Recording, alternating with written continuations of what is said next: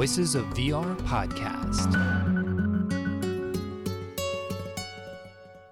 Hello, my name is Kent Bye, and welcome to the Voices of VR podcast. So, on February 23rd, 2022, the BBC wrote an article titled Metaverse App Allows Kids into Virtual Strip Clubs. So, the tweet that I made was that the BBC reports that children are being exposed to entirely inappropriate, incredibly harmful experiences within VR chat. A researcher posing as a 13 year old girl witnessed grooming, sexual material, racist insults, and a rape threat in virtual reality world. So I posted this on February 23rd, early in the morning, and it ended up getting over 100 quote tweets and nearly 100 different comments it was hitting a lot of hot button issues here. Number one, that there are a lot of underage kids that are in virtual reality. 13 is supposed to be the minimum age, but even from 13 to 18, a lot of the comments that are getting from VR chat users was that VR chat is not really a great application for kids who are from 13 to 18. And there's a lot of unsupervised kids that are running around and just not a great situation for them there is the potential of sexual predators and other situations and contexts that is kind of like the equivalent of sending your kid out into a city unsupervised. So that's one big hot topic issue. The other issue is around harassment and the types of situations you get into these public instances of social VR worlds. So there's a lot of people that were then commenting on, you know, what the best practices were and there's ways of blocking or muting people. So there was a lot of discussion that was happening as a result of this article. And one person, Lance Powell, who has done quite a lot of exploration of social VR worlds, actually wrote his master's thesis about a framework for understanding and detecting harassment within social VR. So just putting himself into social VR spaces just to understand the types of harassment that were happening and ways to mitigate it. And so he saw this BBC article and wrote up a whole article called Parental Guidance for the Metaverse. And I'm just going to quickly run through his top 10 points and then we'll dive in and unpack it in much greater detail within the context of this interview. So, number one is don't talk to strangers.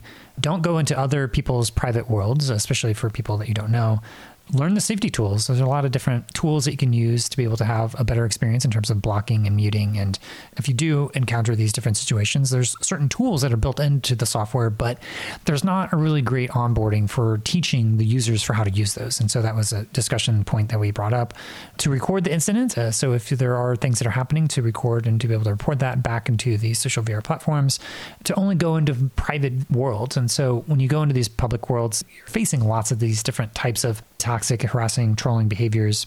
Number six is to understand the social norms of a world and the environment, and you know this very thing about how there are ways in which that people are having good experiences within these social VR worlds, and what are the best practices for doing that. And number seven was around to be cautious around how you report harassment, and I think this one is actually less of advice for parents and more a general commentary about the discussion around VR chat and the people who are really identifying with it. And yeah, if, if there's any one of these points that I disagree with, there's aspects of number seven that I have the most resistance to, which we discussed discuss here in the podcast. Number eight is to avoid conflict avoidance, so to be able to step up to people when there's harassing behaviors. Number nine is the plot twist of what happens if your kid might be a part of the problem, who's actually the one who's doing the harassing. And then number 10 is just a suggestion to play a game called Half and Half on Quest. So, in the context of this conversation, we talk about each of these different points, but also explore a little bit about his framework for understanding and detecting harassment within social VR, just to understand the landscape and some of the different technological solutions that are there, but also how this is not a solution that can have a complete problem solved from engineering perspective and technology alone. I mean, these are human beings engaging with technology, and there's always going to be some aspect of abusive behavior. And so the question is then, how do you mitigate that, not only for yourself as you're going around these social worlds, but especially if you're a parent, how to either supervise with your kid who are going into social VR or potentially not even having them go into different applications like VR chat is a big discussion that we had as well and the challenge of having a lot of unsupervised kids within VR in general and all the different variety of problems that come up, but also just generally these larger issues around harassment and trolling that we start to unpack here on this episode. So that's what we're coming on today's episode of the Voices of VR podcast. So this interview with Lance happened on Thursday, February 24th, 2022. So with that, let's go ahead and dive right in. Hi, uh, my name is Lance Powell. I am the CTO of VetX Solutions, which is an immersive education company. I also, in my free time, work with uh, Euromersive Turkey, which is a local community helping support like VR because currently I'm in Istanbul. I also have a, a very unpopular YouTube show called uh, VR Special that's been going on since essentially the pandemic began. And I guess I'm here today because I have a research background in harassment within social VR. And I did that as part of my master's study in uh, Bosphorus University, where I graduated with a degree in cognitive science. Okay, yeah, maybe you could give a bit more context as to your background and your journey into VR. So, my journey into VR began at the beginning of 2016 when there was a VR first lab that opened up in Istanbul University called uh, Bahçeşehir University. And Uh, tried out VR for the first time meaningfully, and I was immediately hooked.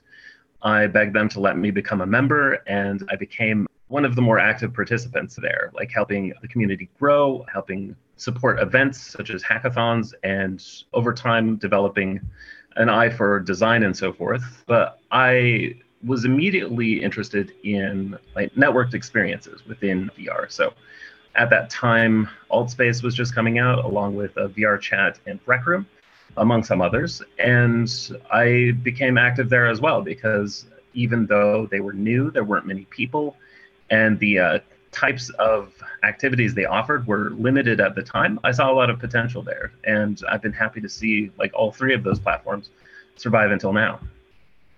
Okay, yeah. Well, I guess there was um, an article by the BBC that came out just a couple days ago that was investigating a number of different harassment and sexual mm-hmm. harassment and racist language and a lot of sexually explicit content that was in various different public rooms of VR chat.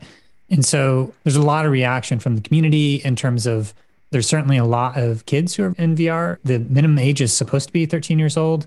And so there's lots of kids who are less than that age in VR and these different social VR platforms but also uh, larger discussions around whether or not kids who are from 13 to 18 should even be in VR chat and whether or not it should be an 18 plus. And so a lot of discussions around supervision of children within VR if they are teenagers. And what Meta's official position is is that parents should be streamcasting whatever's happening in VR and monitoring what their kids are doing in VR. So maybe we could just start there. And as you start to see this, not only the article that was reported by the BBC to shine a light of some of the culture that's happening within these different platforms and what your initial take is in terms of what the current situation is in terms of harassment within VR and then your take in terms of what is the the most viable solutions not only from the platform level but also from a parental level and as users what they should know. So I can begin with the BBC article just because I also had a strong reaction to it, which is why I ended up writing a blog in one sitting about parental guidance within social VR. I don't know completely what happened as far as the journalist, as I remember she claimed to be undercover posing as a 13 year old within VR chat. And I have a lot of questions about how somebody poses uh, as a 13 year old. Like, did she announce it to one person and that's it? Because it seems like it was a long drawn out experience. That said, the problem that she's describing is certainly plausible. And I've seen like some sexual content there, and also underage people could often be involved, which is why we need to take steps to protect them. But I think there's a wider disagreement about what those steps are and who should be taking those steps because either you need the platform to do something for you, which can be restrictive to your experience within VR chat and other platforms. But you can also appeal to a wider community, allowing them to clean up their own backyard, basically. And I personally would prefer that we help support communities so that they can monitor and take care of the people around them so that it is a safe and welcoming place for everybody. And uh, people get the experience they want out of being there. But a lot of other people, they have a different approach. Like I believe some people suggested like legislating activity within social VR. And I respectfully disagree with that because it's a legal nightmare, like when you think about it in practical terms.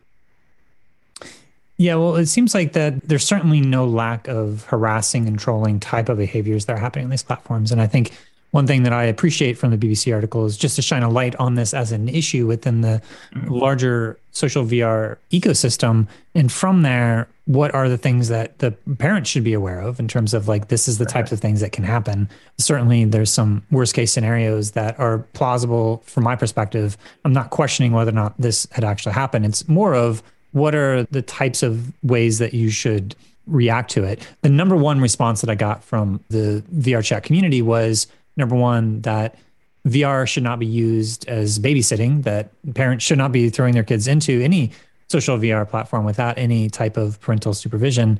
And then number two, there are questions around whether or not some of this experiences that are in a platform like VR chat should just be age gated. Age verification was a, a topic. I know that Andrew Bosworth of Meta has what he said was that any system that he knows at least could be circumvented as long as you have parents who are not properly supervising their kids and that they're putting forth what the parents should be doing. But then the reality is that there's a lot of unsupervised kids who are running around in these social platforms, creating not only havoc, controlling, and disruptive behavior for other kids, but also just for the adults as well, overall, just disrupting the platform. So I guess the number one blame that I saw is that parents should be taking more responsibility. I don't know if that's the total story because I do think there are probably some things like you know, the more that I was listening to this reaction, the more I was like, well, maybe kids under 18 shouldn't be in VR chat. Maybe this just is not a good platform from them. Maybe there's other platforms like Rec Room or other experiences that they could do that are maybe more suitable for them. So just curious to hear some of your initial takes from some of those reactions as well as where you stand on some of those issues. Right. So to give some context, I am actually a father of a seven year old child. And some of these platforms are accused of having children as young as seven running around in them. So when I talk about what I would do in this situation, I'm not speaking hypothetically. It's like I fully intend to follow my own advice with regard to a social VR. So I believe the parents have a lot of responsibility here, and I think you would have to be just completely ignorant or crazy to put an underage child into VR chat just because of the level of abuse that can happen. So I agree that parents should be watching how their children use VR. And additionally, the policy of keeping children under 13 out completely is a valid one. 13 to 18 years old, I think 18 years old is the American perspective because different cultures have different ideas about what the proper level of maturity is. But for 13 to 18 years old, I would still take precautions with my own child to make sure that they aren't going into situations that are abusive and are going to uh, make people kind of question the soul of humanity because they saw something dark and disturbing that they can't forget. So, yeah, parents have responsibility, but also platforms need to have mechanisms for reporting if somebody is thought to be underage. So I believe I mentioned Rec Room in the blog and how they have a system of reporting people who are clearly children uh, for being children. And once you do that, you aren't shut out of the experience. Someone on a Rec Room Junior account is still able to go to all of the different worlds, but they cannot speak to anybody or hear anybody. And they also have a protective bubble around them so that if they get close enough to another player, they'll just disappear. So it's virtually eliminated the ability to harass that young person. But they can still go in there, they can see the different worlds, they can have narrative experiences and enjoy the game. So they're still getting all that they want from the platform and the environments there. And when they're old enough, they'll be able to connect with other people there and have some meaningful social relationships as well. But yeah, I completely agree. Like under 13, you're not really ready for that. And so they talk about circumventing these different security measures with regard to age. And this is true, but I talked to Mama Monkey about this particular topic in Rec Room. And what they do is if they find that somebody is probably underage, very likely underage, they'll ask them to do a credit card transaction and verify through that credit card transaction to Rec Room that they are in fact old enough to be playing. And very often, parents will not just give their credit card to a young child. So it works for them. But yeah, you'll, you'll never eliminate it completely. But if your community is strong enough, they'll understand that they need to work to protect children. And sometimes protecting children means reporting that they're underage and just shouldn't be in the experience as well. Because people who are serious about their communities in VR chat or Rec Room, they do not want to see them taken apart, like because they couldn't solve these problems. Okay, well, you, you have a 10 points of parental guidance that I want to dive into at some point, but maybe first, before we get to that, you did write a thesis about harassment in VR. And so it sounds like that you had spent quite a lot of time across these different social VR platforms and create a bit of a taxonomy of the types of harassment that you're seeing. And so maybe before we start to dig into what the guidance for parents might be, be curious to hear a little bit more about how you describe the types of harassment that you see within these social VR platforms, what people typically do to be disruptive or try to harass other people. Okay. So, actually, before even talking about the type of harassment, I dove into what harassment is within the thesis itself. And some definitions, especially legal definitions, talk about how harassing behavior is one that limits your access to an activity or experience. So, the earliest forms of harassment were workplace harassment because if you're being harassed at work, it limits your ability to keep a job because your boss is insisting on dating you or something like that. And the same for education. Like, if you have a teacher who is sexually harassing you as a student, it limits your ability to get an education. And the type of harassment we're talking about within social VR platforms is the ability to have a good experience within that platform in that moment. So I do like to bring in that context because there's not just one type of harassment. And I think people who only focus on this single form of harassment are forgetting a wider context and also introducing the same degrees of victimization because not getting an education can be very impactful. Not being able to work can as well. It can really harm your life.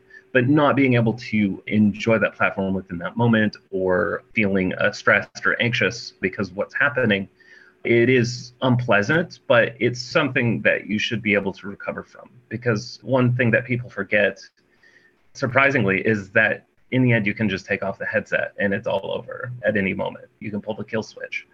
So it's unfortunate that we have to do that. And to build a strong platform, of course, we don't want people pulling off their headset, but in the end, you can.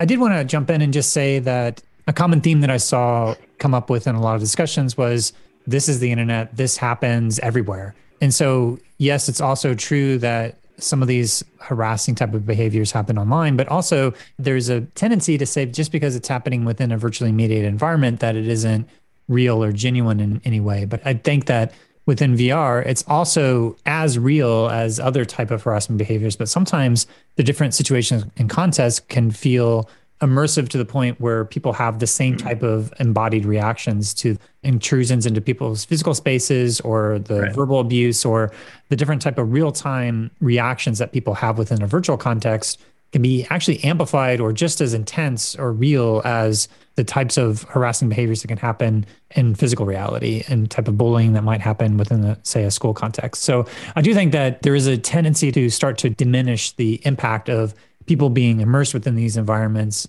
And there's a different quality of the immersion that happens with the embodiment within these virtual spaces that I think probably to be more serious than say allowing your teenager to have a phone and to go on to any other corner of the internet where there's all sorts of things that could be way worse in terms of content but in terms of the immersion i do think that there's something that's different. So not sure if you have any reactions to that no, I, I, absolutely do. And I completely agree that that type of harassment does trigger a response because your brain has essentially been tricked into experiencing those virtual spaces as real spaces.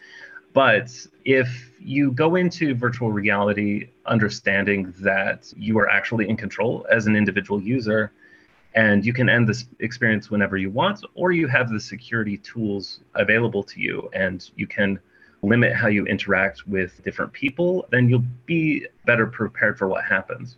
So, a first time or early user won't have that level of sophistication. So, they walked into it, they had a really negative experience, they're applying real world social rules to what's happening. So they don't want to seem rude or confrontational. But despite this, like some kind of verbal or sexual harassment is happening and you don't know what to do. So if you go into these platforms prepared, and I do highly encourage preparedness, then you're going to know how to get out of that situation. Like whether it's something as extreme as taking your headset off or uh, just muting or blocking that person. And those muting or blocking tools are available in every platform, essentially. So as long as you can access them quickly, you can end it in a way. So I'm mostly concerned as well about those early users because it's heartbreaking to have somebody go into an experience that is somehow triggering and so forth. But if mm-hmm. you learn from that, it should only happen that first time. It, it does, unfortunately, tarnish the experience from then forward, but hopefully you can overcome that. Well, one of the things that you lay out in your point number three of learning the safety tools that we're kind of talking about here mm-hmm. is that there's a number of different countermeasures that you can take in terms of muting and blocking and kicking, which is a little bit of a voting procedure that happens from everybody that's in an instance that decides to get rid of people because they're doing behavior that's going against the code of conduct. And for each social platform, there's a certain amount of rules that either you can violate and people can choose to kick you out if there's a collective consensus that people are being disruptive. There's also personal space bubbles and ways of reporting abusive behavior or having moderation and admins who are there who are dropping in and keeping tabs onto what's happening. And so there's some different layers of moderation to make sure that because if there's collusion, then you can certainly have the situation where there's groups that are going around and having abusive behavior that some of the different countermeasures are then mitigated if there's a critical mass of people who are not self-policing in that way. So the thing that I found from these different platforms is that there's not necessarily a great onboarding to how to use these tools to put you into situations to help train you how to protect yourself within these situations. And so I think part of the tenor of the complaints that I saw within the VR chat community was almost blaming the victim for not taking more proactive controls over putting themselves into situations in these public worlds or like to not be familiar with what the safety tools are. But my response to that is that even myself, I don't know if I would be as proficient to use it even as a regular user because i am sort of mitigating my risk by just not going into a lot of public spaces and these situations and contexts. But also, this pretty overwhelming if someone is coming into VR for the first time, all the different menu systems and all the things that are happening in there. And it's not so clear as to how to get out of a situation. I know that Meta's Horizon Worlds has a safety bubble that allows you to escape from whatever situation is and you go into a private space. But a lot of these other places, you're still immersed within that world. And you, like you said, part of the harassment or trolling behavior is that you're being disrupted of whatever the activity is. And so if you're playing a game and you start getting harassed, you basically have to leave that situation and stop whatever that you're doing, which people have a certain amount of flow or investment into that. And so it could be a situation where they're not just going to immediately move. So part of what I'm taking away from that is that there are certain ways that people can protect themselves, but yet there's a certain amount of fluency that it takes time to even learn those tools. And if you're throwing yourself into these different public instances with people who are acting in an abusive way, then you're very likely going to be running into different situations. Yeah. And so the, then the question becomes, well, to what degree is that the responsibility of the platforms to help teach people that that's the situation and learn what these social norms are? Or ensure that people are familiar enough with these safety tools so that they can at least do a baseline level of protecting themselves as they're going into these social VR spaces. Yeah, so you're right that there are a few factors that make preventing harassment or using the tools more difficult. You brought up one, like a group uh, ganging up on you, which can happen. And I do describe one instance that happened in 2017 in Altspace of one person like radically harassing everybody in the room with racist slurs and homophobic remarks and sexist remarks and started physically mimicking sexual acts with different people. And he was alone for the first minute or so, but a couple of men in the room, they saw the behavior and they thought it gave them clearance to like pitch in and do the same thing. So this kind of behavior doesn't happen with just one person. So it can be a group of people. So that complicates things as far as muting or blocking. But when I see these things personally as an experienced user, I know it's time to leave the room. Like even if I'm invested in an experience. For example, I might be in Rec Room uh, playing a specific game, and the members on my team suddenly say something incredibly racist. And as much as I want to finish the current game that I'm in, I know it's time to leave. So knowing when it's time to leave is important, and having the ability to do that quickly is important as well. And when you leave, I guess in Rec Room, it keeps a log of who you were recently nearby so you can then follow up and report them. The other social VR spaces, sometimes you have to do it in real time. Like you have to point at them.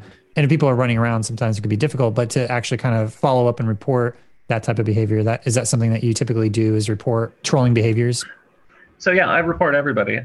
um, like I don't hold back with reporting if I see something wrong because I think it's part of being a strong community is like drawing the line and saying that if you cross the line, you don't belong here, basically, and we have to limit your access to this community. So if somebody that shouldn't be using a racial slur uses it, I will report them.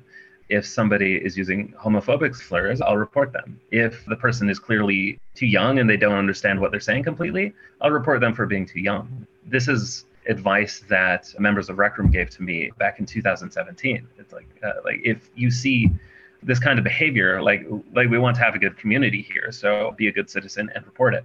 And I know they have volunteer moderators as well, and it's kind of their way of having soft power over what happens. Is if you have a dedicated group of people who are reporting this behavior and you say okay, when they make a report and they're not report spamming, then we know to take them out either by suspending their account, putting them on junior accounts, or blocking them completely. So yeah, I firmly believe that communities, like if they want to continue, you, you can't do uh, what they're calling victim blaming in this case. You need to point out the tools that are there so the experience isn't repeated and also target the individual who is responsible for the harassing behavior because I want to see the harassers removed more than anybody. Like because some people have the argument as like, oh, it's just VR chat, people are having a bit of fun. And yeah, that's what bullies say. Like when they bully people. It's like, yeah, they're having a bit of fun. It's not acceptable. You need to remove those people from the platform or at least suspend them for long enough so that they fall in line and don't do it again.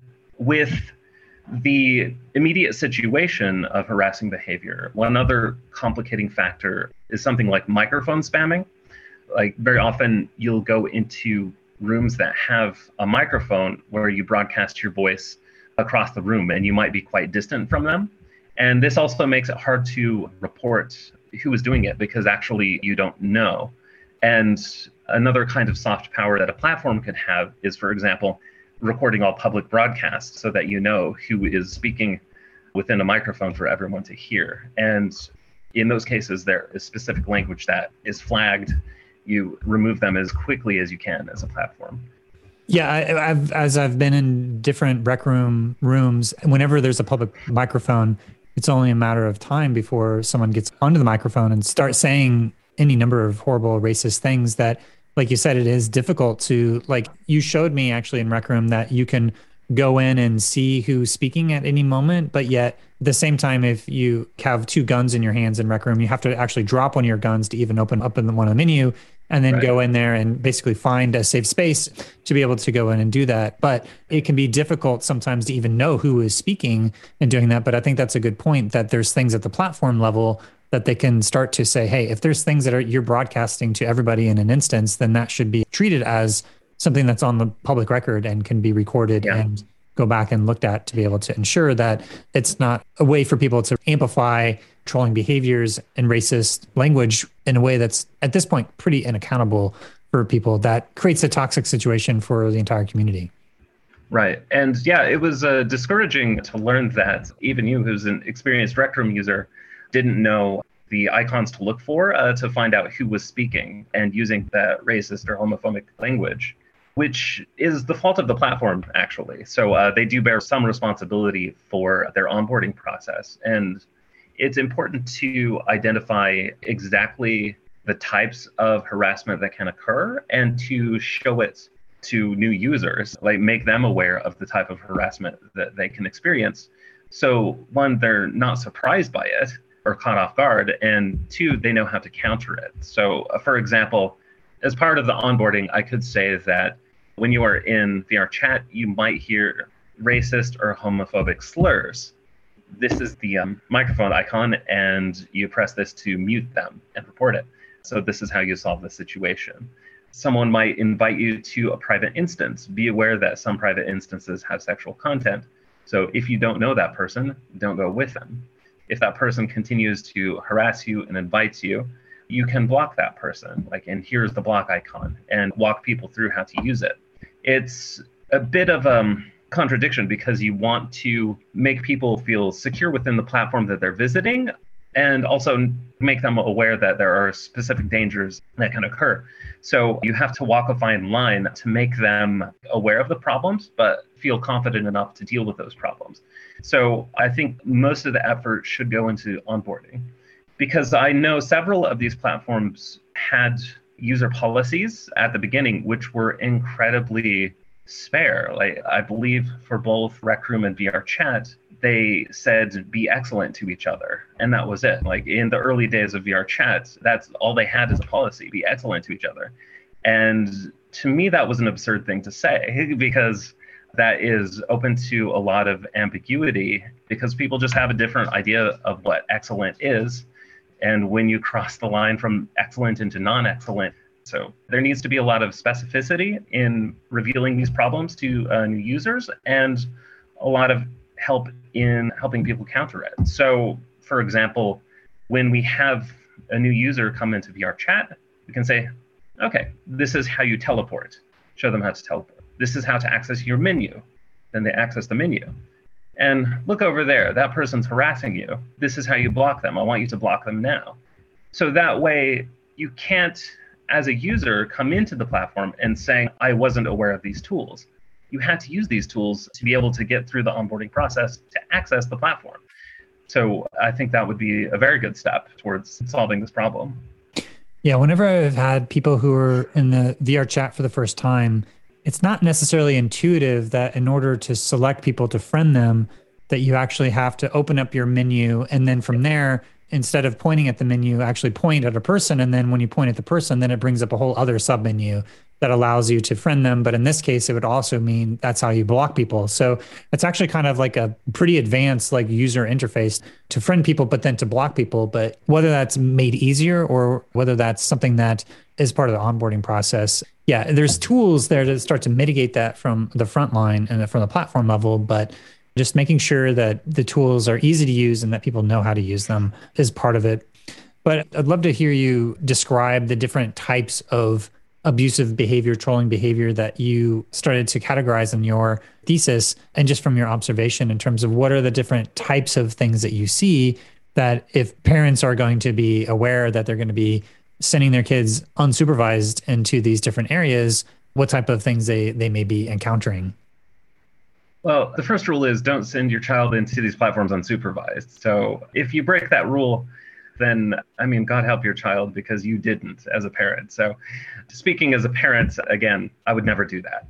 So, and just to follow up on that point is that when Boz was talking about this in his Instagram story on February 10th, he said that they have casting abilities so that you can mirror cast either what is happening on the VR platform either into your phone or a TV so that you could yep. potentially be listening into a session or watching a session. But there are at least ways that when you're in VR, especially on the Quest, it's difficult to see what's happening, but there are ways to get a window into that, which requires the parent to be able to even know how to set that up, which is yet another potential technological barrier for parents to be able to do proper supervision of what's happening in because you could have things that are happening with your child in VR chat and unless you have that window you actually don't have much insight as to what's actually happening within them. So that was at least the recommendation that was coming from Andrew Bosworth was if your child is from 13 to up to 18 that you should really be supervising everything that's happening of what they're doing in VR. I mean, to get into the head of a 13 to 18 year old, I don't think they would appreciate their parents watching everything they do inside the platform. So I don't think that's entirely realistic. But if you don't want to broadcast to your iPad and watch everything your child is doing, just being in the same room is probably sufficient because when you're using a Quest, you can hear everything that's happening and you can hear what your child is saying. And that's probably sufficient. So you can continue checking emails while your child is playing and you're not intruding on your teenager's personal space too much because they should be allowed to also form their own friendships and follow their own interests within these spaces, which can be completely benign. Yeah, so as for other things that we can be doing to protect our children, I'll, I'll actually go back to the list is we should encourage them not to engage with strangers, first of all, because you don't know what their motivations are especially people who just suddenly approach you and start asking questions because you could be meeting someone who does not have your best intentions at heart. Like, even though they might seem friendly or social, people can fool you. And one of the main places that you can see this problem is in hub worlds, which I also mentioned in the list, because there are hub worlds that are supposed to be general areas. In Rec Room, it would be the rec center. And there's nothing really to do there aside from a meeting with other people and this is most of the time where I see trolling or toxic behavior happen because people entertain themselves by abusing others, unfortunately. And this was also true of the campfire scene in Altspace. So the campfire was the de facto hub for Altspace for years. And when I was doing my research for my thesis, this is where I spent most of my time. As I said, I would go there on Friday and Saturday nights late enough so that I knew the Americans had been drinking and just watch what happens. And more times than not, there would be one guy or a group of guys engaging in harassing behavior because that's how they enjoy their weekend. It's like uh, getting drunk and abusing people. And again, this is really unfortunate, but I kind of selected for this behavior as well because I knew that's where the problem would happen. Because over time, I became sophisticated enough to know like when and where to expect harassment. But a new user wouldn't have that sophistication. So they might just, through bad luck, end up there. So, yeah, one, don't talk to strangers. Two, I would say if you're sensitive enough about harassing situations, or you just want to become familiar with the platform itself without having to worry about the behavior of other people, you should exclusively go to private worlds so that you can gain that level of comfort and still be able to see different places and experience different things. And when you're secure enough with the platform, yes, you can go to public areas and start meeting other people as well, but you're not doing it before you're ready. But I know many very experienced users of Rec Room VR Chat and Altspace who never go to public areas because they have a good network of friends who also use the platform and there's never a need to go out into public. So when I go to VR chat, when I go to Rec Room, I'm with my friends and I'm only with my friends. And we're friends because we show mutual respect, we help each other have fun, we play games together, we have amazing conversations, and it's an overall good experience and completely free of risk. So when you enter into public areas where you receive harassment, just be aware that there's a whole swath of other experienced users who are having a great time on a different instance and they never have to worry about harassment because they did the work to build up a network and bring those people into the same space. Yeah, that's if you read through your top 10 list of suggestions, Number two is don't go into other people's private worlds, especially the people you don't know. And number five is to only go into private worlds. So in some ways, you have to get to the point of either meeting people, either offline or in Discord or other contexts. Or I think that's probably one of the the challenge is that if you're just being thrown into some of these different social VR worlds that if you're spending a lot of time in these public instances like you said that is the one area where you see the highest risk of people experiencing these things. And the people that i know who spend a lot of time within these social vr platforms they often have built up their social network to the point where they're spending most of their time in these private instances to stay away from a lot of the more toxic controlling behavior that happens in those public instances so in some ways it's just knowing that's part of the social norms is that there is that risk that's there that people, if they want to be horrible people, they're going to be horrible people. And there's nothing technologically that you can do to completely eliminate that. So it's always going to be a cat and mouse game of people who are going to be having that type of transgressive behavior versus what the platform tools are going to be able to do to prevent that. And so it seems like a part of human behavior that if you're going to be in these situations in these social VR platforms, that it's never going to be completely safe and that you're assuming some level of risk, but at least that as you go through this list, here's some things to kind of help you ensure that you might have a little bit better experience than if you're just kind of throwing yourself into these situations. But at the same time, there's other things that still probably need to happen at the platform level in terms of moderation and other things of just cultivating these safe online cultures and spaces that maybe has also gone too far in terms of generally if people go into these public spaces having this type of experience. Yeah well again i think a heavy-handed approach tends to alienate your core users and you always want to balance the needs of your core users against your new users. So again i think a very sophisticated onboarding process would be a big step, like in helping set expectations for one, what type of behavior is accepted, and two, how to combat unacceptable behavior. Another point that they should focus on is empowering communities. You could, for example, deputize people that you trust who've been on the platform for a long time. They've built up worlds and they have a vested interest in keeping a safe environment for everybody. So I think those are the two main things that they can do. But there are also other solutions you could introduce as well. So my thesis gets a bit into using natural language processing to detect with some probability, like if specific language is harassing, and also image recognition. So within these platforms, I believe all of them, they have a native camera where you could take pictures and it appears on the website or on your personal account. And why not see what kind of pictures they're taking just to make sure it's not somehow illicit?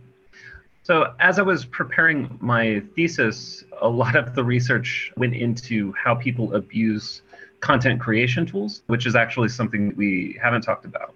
Because whenever you give somebody the ability to build something or draw something, you're very quickly going to find a lot of people drew or built uh, dicks, essentially. So, within the trolling community, something called the time to dick ratio, like how long it takes them to put uh, some representation of a dick into the virtual world.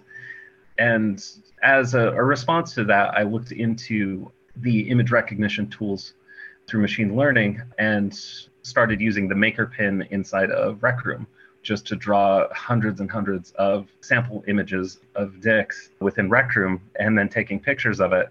But yeah, that was that was part of the study process. So you were trying to draw them to see if you could train an AI model to have automatic moderation tools and stuff like that. Exactly. So I was seeing how viable it was to do that. And like even with my very limited machine learning experience, I was able to get it to a high level of certainty. And then if the level of certainty or probability is high enough, like above 80% or 90%, that the image that you're getting is actually a dick, then you could send it on to a human moderator who would then confirm it and then flag a person for harassing behavior because you're essentially creating sexual images within a public space, which again is against the policies of the platform. So those tools need to exist as well. But as a casual user of these platforms, uh, you don't ever need to be aware of these tools. So this is what I mean by soft power. Because when you're suddenly uh, limiting like how people interact with each other, like either through uh, bubbles or muting or just not allowing you to speak to each other, then people are very aware of what's happening and they might not appreciate their experience being restricted in such a way, but finding ways that people aren't aware of for flagging unwanted behavior would be a very good approach to maintaining the uh, experience that people want to have. Yeah, there seems to be a number of things that, as we're talking through a lot of these things, things that are happening at the platform level. Like, as an example, there's an implicit social score that I think each of the different social VR platforms are using to be able to help navigate when they're receiving different reports of harassing behavior just to kind of get a sense of what the trust and safety level is how many hours if it's a new account then it's maybe more likely to be a trolling account or if there's a social network where they're connected to a lot of people who have a lot of reports of harassing behavior that could be an indicator. So there's a lot of ways in which that on the back end there's these implicit social scores that are invisible. These companies don't like to talk about how they are calculating those invisible social scores because that can then be gamed in terms of people trying to counteract and subvert detection. So as you have gone into these different spaces, you you were listing out a number of different types of trolling behavior. Like in your list, you have things like sounds related to sexual activity and the presence of sexual or hate related imagery or inciting violence in different ways or large quantity and repetition of vulgar language, the large variety of taboo or controversial topics, proximity of vulgar language and behavior to login time, and physically mimicking sexual activities and suprasegmental features of speech. So, as you start to look at these different types, maybe you could just do a, a run through and recounting of what some of these mean in terms of what you've seen and what you're observing and how you start to categorize this. These are the common themes that you see whenever you start to see trolling behaviors. These are a lot of the patterns that you start to see. So yeah uh, i can go through them. The uh, most prominent one is probably hate speech that shows prejudice or does encourage people to violence or marginalizes people based on their gender ethnicity country of origin it can even be their age if you're abusing children as well and a lot of times these things are easily flagged through specific language, and we know what those words are, but that is not always the case. So sometimes it's only flagged through your behavior, being unnecessarily aggressive with somebody, or just overall rude, or you can even be ambiguous about it and say, I don't like your type of person. And while you didn't explicitly say what that type is, it's implicitly understood what you mean by that. So that kind of behavior can occur and it makes it hard to report or take care of as a platform. But again, you should be using the security measures that you have as a user to take care of that. There can be images as well, because there are a lot of symbols such as swastikas that can appear in different places, and just a swastika alone would count as a kind of hate speech because it represents hate and images of Nazism and people sometimes use them to be transgressive, but they need to be made aware that we take these things very seriously because people are threatened by it because they might have a history of violence directed at them under this symbol. There is microphone spamming, which we mention as a broadcasting measure, but it's not only that because I've more than once met people who are just playing porn videos into their microphone so the person walking around has the sound of like female orgasm coming out of them. And like, again, they're not saying anything in particular, but it's still wildly inappropriate. Like, even though there's no image to look at. So we need ways of muting those people and, if necessary, uh, suspending them too. There are types of harassing behavior that are not related to language. So we're all perfectly aware of the jerk off motion so if you go into a public space and just do that jerk off motion, which sometimes is genuine, unfortunately, like some people actually go into these spaces and pleasure themselves.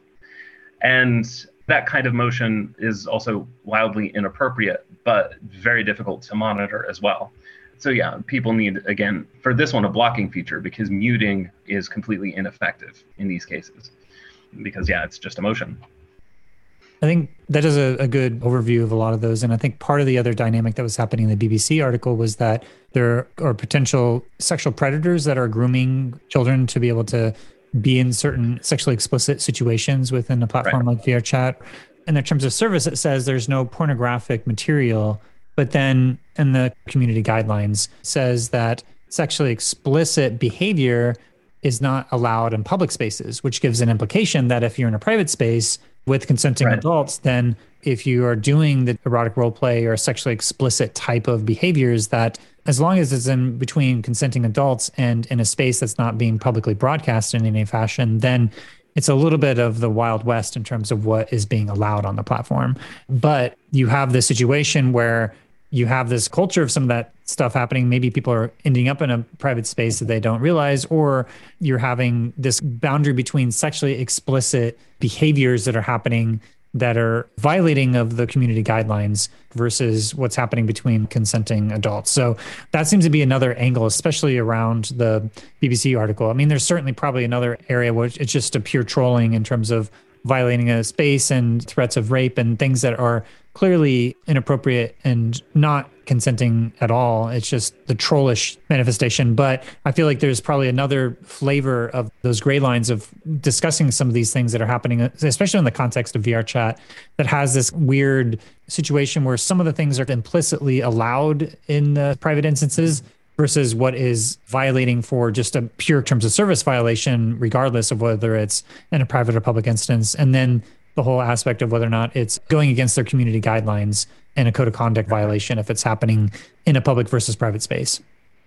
Right. Well, with sex in particular and how it manifests within social VR platforms, it's helpful to imagine that, for example, VR chat is just a big building with many rooms. And behind one of the doors, there is sexual behavior that is intended only for consenting adults who are over 18 years old. And VR chat seemingly wants to encourage them to have that experience if that's what they would want from it.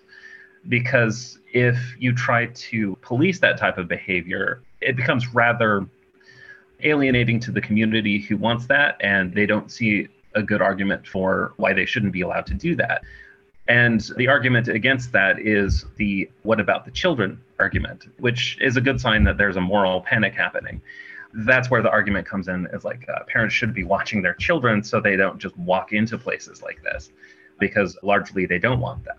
So that's one set of people. And i'm sure these people who are members of groups oriented towards sex and having orgies like they hate sexual predators more than anybody because along with the children who suffer also they suffer as well because they're grouped in with these other predators under the umbrella of just general sexual behavior but like they're doing it in, one would argue, like a healthy and fulfilling way.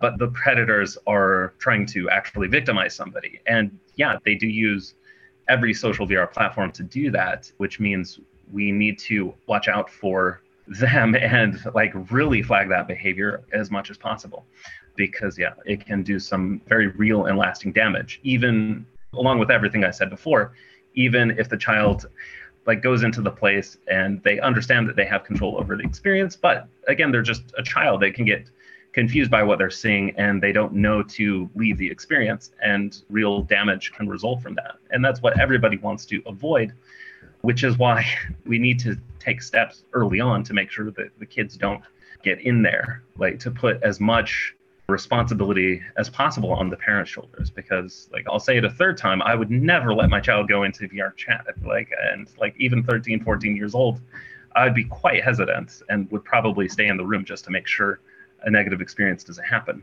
That said, there are people who are setting up separate VR platforms around sex culture, essentially. Like maybe you've heard of Raspberry Dreamland is trying to do this.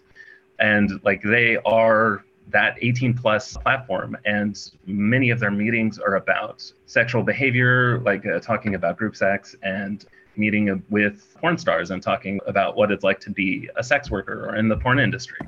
And because they're explicitly an 18 plus platform like they can dismiss the arguments against it because like we said this at the beginning and you agreed to it. Like the terms of service clearly state that you cannot be here if you're under 18 years old so if they grow, they would hopefully escape that criticism because they would say this platform is explicitly about sex. So please don't claim otherwise. Yeah, there seems to be a lot of the discussion that was happening, at least on Twitter, where a lot of the people in VR chat were saying, look, VR chat is basically like throwing your kid into a city unsupervised. Like, would you let your could just go to a whole wide range of different types of nightclubs in the city without knowing what they're doing. And VR chat is kind of like that. And I didn't see a lot of really compelling arguments arguing that kids 13 to 18 should be in VR chat. Most of the people I saw were saying like this is not a platform that is meant for young children. But I'm sure there are certainly a number of different experiences that are acceptable and okay. So it's hard for me to say that there should be a hard line either way, but that seemed to be a big part of the debate. But maybe with the time we have left, I'd love to get through the top 10 list that you have here and just kind of chat through each of these. And so we've talked to number one, don't talk to strangers if you're under 12 or 13. Number two, don't go into other people's private worlds, especially of people that you don't know. And then number three is learn the safety tools. We've talked a little bit about this in terms of muting, blocking, kicking, bubbles, reporting, and admins, and and how there should be ways of better onboarding from these different social VR platforms. But what are some other things that you want to just say about the learning the safety tools? Those are the basic safety tools and they will cover most situations. But as far as mechanisms for uh, stopping harassing behavior, there aren't that many on offer. It's more a certain point about having the awareness, like the social awareness to know what types of people you're talking to and interacting with, because you might along the way see some red flags that show you that this is not a person that I would want to speak to either because they're going to make unwanted sexual advances or use language that makes me uncomfortable or anxious. So, a social awareness is also helpful. And young people might not have that level of social development, so they don't know what they're getting into. So, again, I think the use of private worlds is the most important because it's foolproof. If you go to a private world as a young user, nothing bad is going to happen to you. You're not accidentally going to be harassed because nobody is allowed in there. It's a locked door and only you have the key. So that's quite important. Uh, one thing I just wanted to jump in and say in terms of the other types of social tools that are available, especially in say Rec Room and as well as in VR chat, is that in Rec Room you can change who you're hearing. Like if you only want to listen to your friends or your close friends or so you can basically be in these situations and have the games but not have to hear people harassing you in different ways. They may still be able to get up and physically harass you in certain ways but in terms of the audio there's ways at least controlling who you're hearing in these worlds which i can making it a better experience in a lot of situations. But also in vr chat there's ways that you can control what avatars you're seeing and what trust level that you have in terms of what avatars you're seeing and what you're hearing and whatnot. So I think there's a lot of ways of kind of dialing in the different types of experience that you're having as well. For each of these platforms, they have different ways of being able to have additional levels of control in terms of what you're seeing and what you're hearing. Yeah. Yeah, this is also true for VR chat, by the way. You mentioned Rec Room, but VR chat does the same thing. They have comfort levels, I think they call them, where you can be open to any type of experience or do something very restrictive, as you said, even with the avatars, like not being able to see other people's avatars. They just show up as a generic robot in some cases. So, yeah, those tools are available as well. And in Meta Horizons, they have a button that's a shield that basically takes you into a private space that allows you to either report. And so it allows you to have a, a, nested context that is a little bit an escape hatch in some ways if you're in a situation. Right. So I think that's a, right. a good idea that it might be useful in other situations as well. Yeah. So again, to bring it back to the BBC article, if somebody isn't aware of these tools, then that is the fault of the platform actually, because they didn't introduce them in a way that made them a knowledgeable user.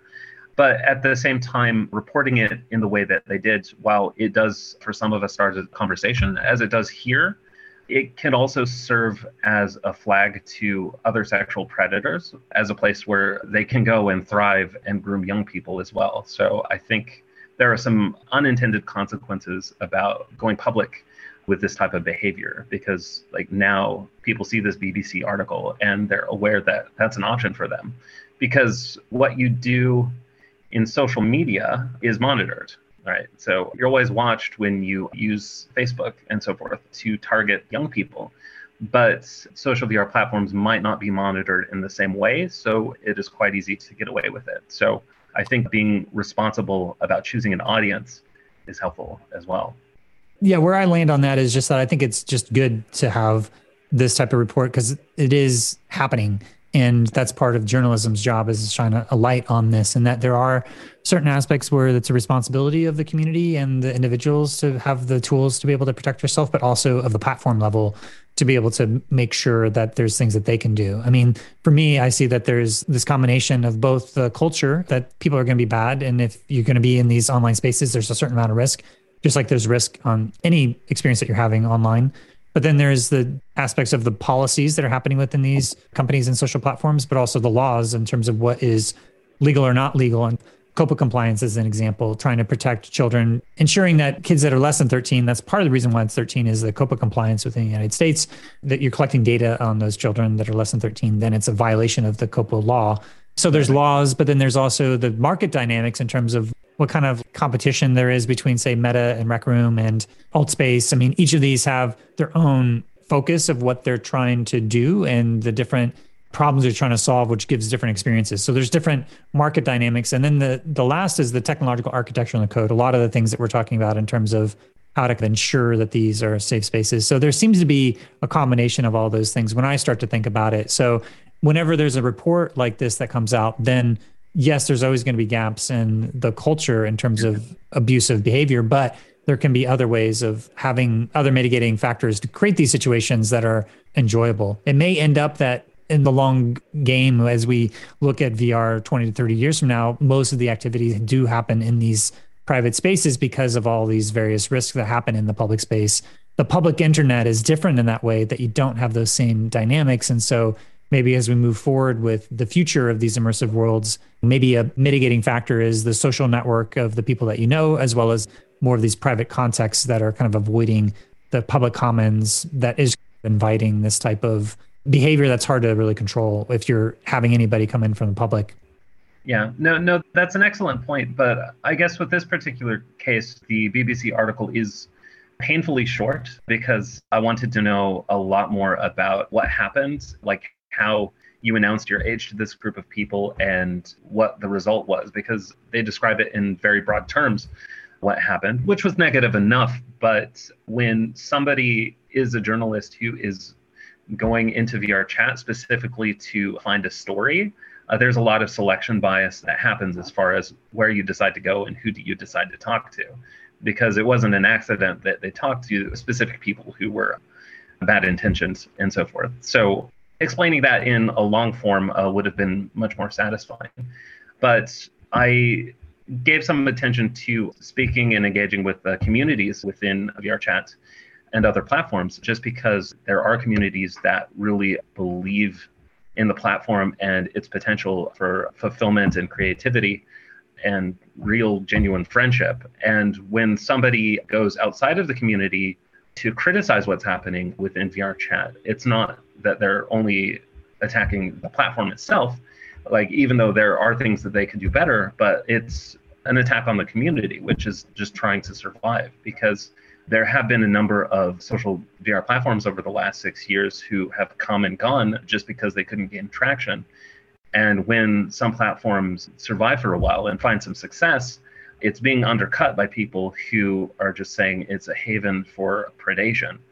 And that's not the image most regular users have of these platforms. And it's not one that they would like to project. So when somebody does that, they are one embarrassed and also disempowered because the platform is sometimes taking autonomy out of their hands just by saying, okay, everybody has a bubble, and now you're going to get these warnings constantly. I don't care if you've been here for five or six years, this is what life is now. So it's community development is the most important thing to help these platforms grow and be healthy. So people use the example of sending a child out into a city and expecting them just to be safe. And of course, they won't because opportunistic people with bad intentions are on the lookout for a child to abuse them. But we should make it more like sending your child out into a small town where everybody knows each other and they recognize the social norms. And if somebody crosses the line and starts abusing, that they'll know how to self correct for that rather than relying on the platform or a legal system to decide what is right and wrong in this case. I mean, that's the underlying messages, like uh, supporting communities. Yeah, I think if you go back in history, you'll probably find moral panics that happen with every new technology that comes about, where there's a moment of people saying, What about the children? But I guess there's the freedom and autonomy that comes with the different types of situations and contexts versus ways that you're trying to either create spaces that are safe for children, or maybe some of these spaces just aren't safe for children, then children shouldn't be there. Which gets into a whole other aspects of age verification and then the privacy implications of like verifying that people are a certain age that then is incurring people's privacy about who they are. So then that is another layer in order to have anonymity. It starts to have all these different trade-offs. So no, no matter what way you go at this issue, it sort of hits all these hot button issues that seem to come up in terms of how to really viably address a lot of these different things. And if it yeah. is solely on the, the shoulders of the parents, or if there's other things at the platform level that can start to set up these things. But I think the point in terms of having these deep nuanced conversations like we're having, you know, to really dig into both the nuances of the story, which is why and a lot of reasons I am grateful for that article because it's catalyzing these conversations that, right. that need to be happening anyway. And that yeah, you yeah. wrote up these top 10 lists to be able to try to say, okay, as a parent who spent quite a lot of time in these social VR platforms, here is how you would take it yourself, but have other parents have some guidance as to how, how to navigate this. Yeah, absolutely. And uh, I'd like to quickly talk about number nine and 10 on the list because number nine was about how sometimes the child is the problem because they may meet with people in their real life who are bad influences on them or they understood like specific uh, hateful behavior as being normal within social media and they import that behavior into social VR as well, which is another reason why access for young children should be restricted uh, just until they learn what behavior is allowed and not. But by the time they're a teenager, very often they choose to continue with this behavior. And at that point, yeah, we do need to penalize it as well and kind of uh, section the adults off from the teenagers in some cases. But yes, it's not only predatory behavior by adults. Like sometimes it is the children who are making the experience worse for for everybody. But number 10 it might have seemed tongue in cheek, but I, I, mentioned a platform called Half and Half, which came out, I want to say, like three, four years ago. And this is a platform in which everybody is a cute blob monster thing and you can't understand each other's speak. So, like, whenever you speak, it's filtered as nonsense gobbledygook. So, you're not actually saying anything, but they just understand that you're making noise. And I was giving this as sincere advice for people who want to expose their kids to uh, social VR platforms without any of the risk involved, because there's no potential way to abuse anybody, like even through suprasegmental cues, because you're just a, a wavy blob monster. So, so it's completely innocuous and a fun experience as well. If I wanted to add something to that list, I would add stay anonymous as a child because generally what happens in social virtual worlds stays in social virtual worlds. So you might be harassed within those social VR sessions, but it won't follow you into the real world unless people can identify you. So if you want to avoid harassment following you to your Twitter account or email or so forth, yeah, just use a pseudonym. It's like, unfortunately for myself, I have always used my own name, and I know the same is true for you, Kent. So we're kind of on the hook for all of our behavior. But yeah, I would not recommend it for other people. It's like just, especially if you're worried about trolling and so forth, just find a nickname that you like. Yeah. Yeah, that's a decision that each person has to figure out in terms of their identity. But I do want to just make sure that we hit all your major points. So we had the number one, don't talk to strangers. Number two, don't go into other people's private worlds, especially people you don't know. Number three, learn the safety tools we talked a little bit about. Number four is record the incident. So if you do have something that happens, there is an, an ability to be able to record what happened, especially if it's ongoing. So then you have a little bit more objective evidence to be able to submit. I know that in say Meta Horizons, they have kind of a running recordings that's happening. So there's a buffer in terms of maybe 30 or 60 seconds worth so that when you do report, it's automatically happened. But I guess in other platforms, you kind of have to use the built-in tools say, on the Quest to be able to record and then either submit that directly as evidence into the platform or offline in Discord. And so, yeah, I'm not sure if other things you want to say just in terms of just documenting abusive behavior to be able to ensure that if there is stuff that's happening, that it's just some other additional record other than just a flag that something happened that may not have any other record otherwise. Yeah, so if you want to be an especially good citizen and and clean up the platform, you can go through the work of recording harassing behavior, especially prolonged behavior. And if you upload that to YouTube as an unlisted link, the platforms are really on the hook to do something about that specific person. So you can expect a very expedited response if you do something like that. And I encourage people to do it. I don't encourage people to make that available to the general public because there can be some backlash from people again who don't want that negative view of their community to be available to everybody. But again it spurs conversation so it's very debatable. But yeah if you do that uh, you can expect a speedy response. And if you do report people i know at least within rec room they do as a platform thank you for doing that. They'll inform you if action was taken and they will send you a thank you note and saying that's very helpful to the platform. Thank you for reporting. We took action. See you again. and that's gratifying to receive. So, congratulating people who report negative behavior can incentivize them to continue doing that. Yeah. And one of the things I wanted to also mention is that for at least Horizon Worlds, there's a connection to your Facebook account. And so some of the violating behavior may put your Facebook account in danger then if you lose your Facebook account, then you could also potentially lose access to your VR hardware. So having behavior that's violating could actually potentially end up meaning that you lose your access to all VR experiences.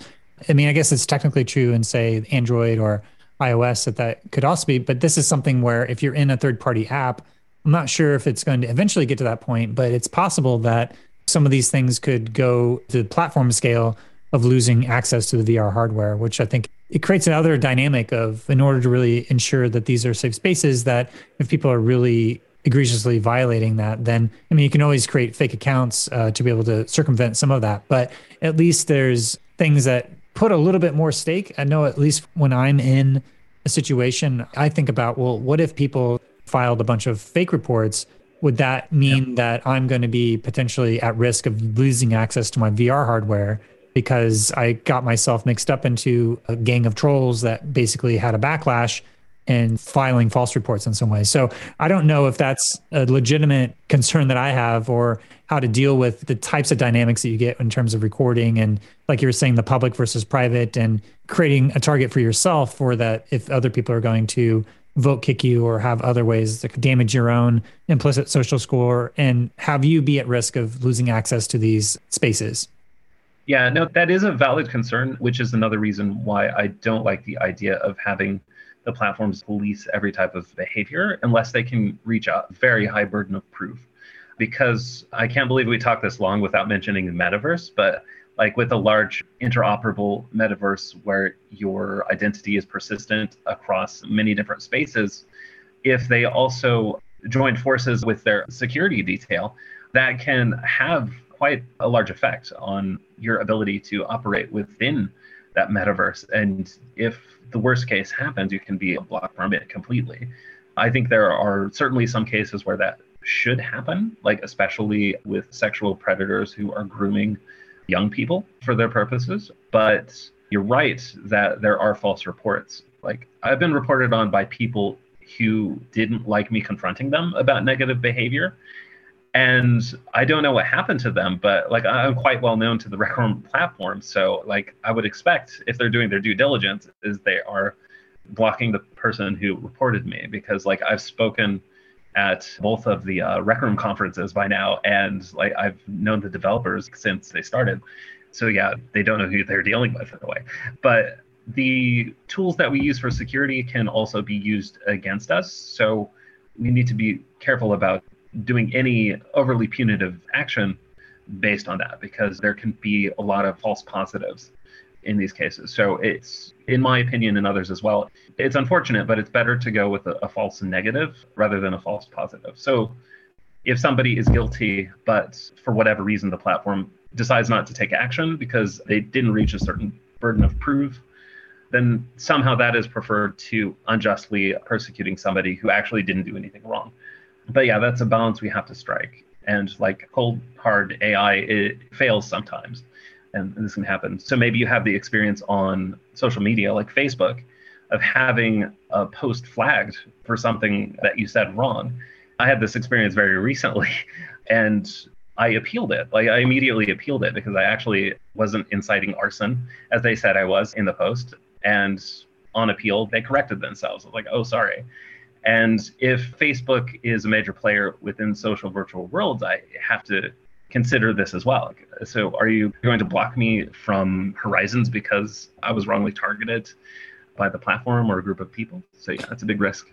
Yeah, I had this similar experience where I was going on the Meta's website that they were announcing that they were having like a Black History Month series of events, and I click through like three links and because i clicked through three links they thought that i was doing too much activity and i got auto blocked so that i could no longer even look at it so i feel like right. there's this ai moderation that i also get a little bit hesitant around to even spending much time on the meta horizon worlds platform because like if i'm on that platform and i get somehow triggered on these reports that that could have me lose access to the vr hardware and so it's just sort of like the fear around like the ai overlords that are overly trying to police things and create this safe online space, that could then, like you said, if there's too many false positives, people who weren't legitimately doing anything wrong getting banned, there's a balance they have to create in terms of the risks that you take to be on a platform like this versus to be able to create it perfectly safe. You know, having something perfectly safe is going to be kind of boring. And so you have to have some freedom for people to be able to act. But I think that's part of the tension here that they're talking about.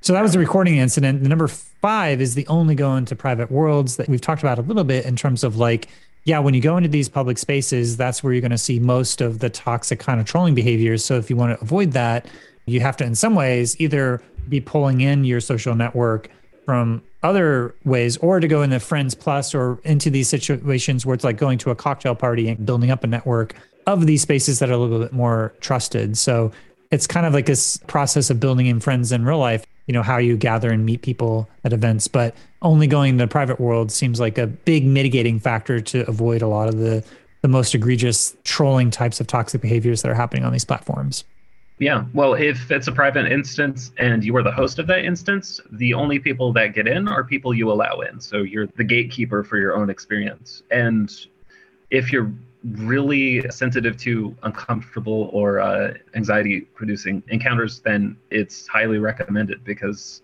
everybody there is there because you allow it. And if you do tire of one of your guests because they said something harassing, you can immediately remove them. And you're not going through the voting system to kick them. It's like you, as the host, are allowed to force them out because they don't belong there.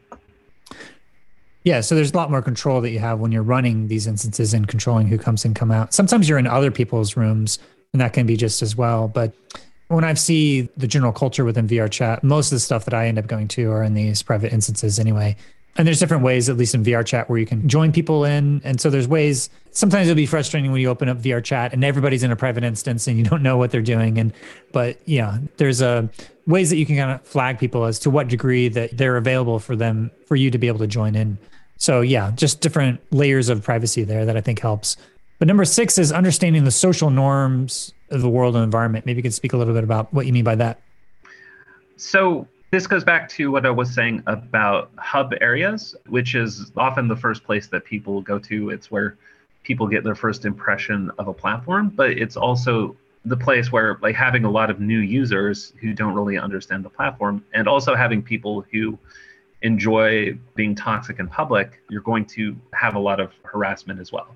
So just understanding that these specific hub worlds with not a lot to offer as far as activities are quite likely to have harassing behavior will help you realize that like one you shouldn't go back there and also that's not what the experience is so this is just like a waiting area for newbies but to get to the real experience of a platform you need to start exploring and there like if you're seeking out like good narrative experiences or games or artistic creations you're going to start having a lot more positive encounters but you never know sometimes. It's like part of being a victim of harassment is just being in the wrong place at the wrong time. And to address the, victim blaming accusation from Twitter, like I wouldn't blame somebody for being in the wrong place at the wrong time because you didn't know. How could you know? And you didn't know the tools.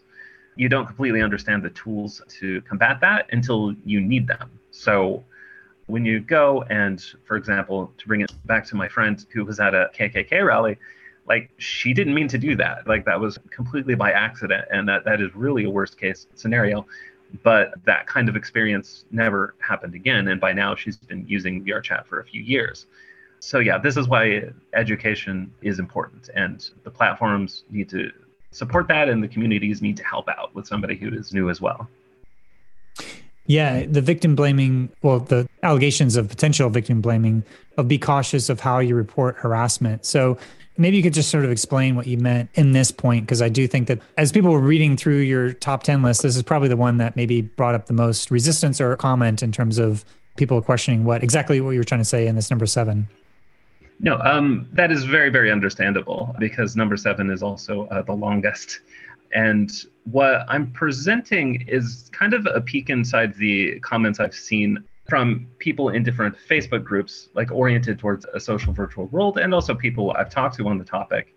And they see this situation very differently than the general public does, because if someone has a harassing experience and they talk about it within the community, the community will be entirely supportive if it's a strong community. And I do believe that platforms like Rec Room and VRChat, and to some extent Altspace, like they do have good communities. But when you go outside those communities, you start to get a lot of questions, questions that aren't often asked out loud, but if you press people, they'll start to ask about what your motivations are for this experience. So if you're hoping to bring awareness and enact change within the platform, then we start to ask, okay, so why did you go to the BBC or why did you put it on a public blog that you then uh, shared with your group and got retweeted by a number of people? Because you're not reaching the platform exactly. Instead, you're putting the platform and the community on the defensive,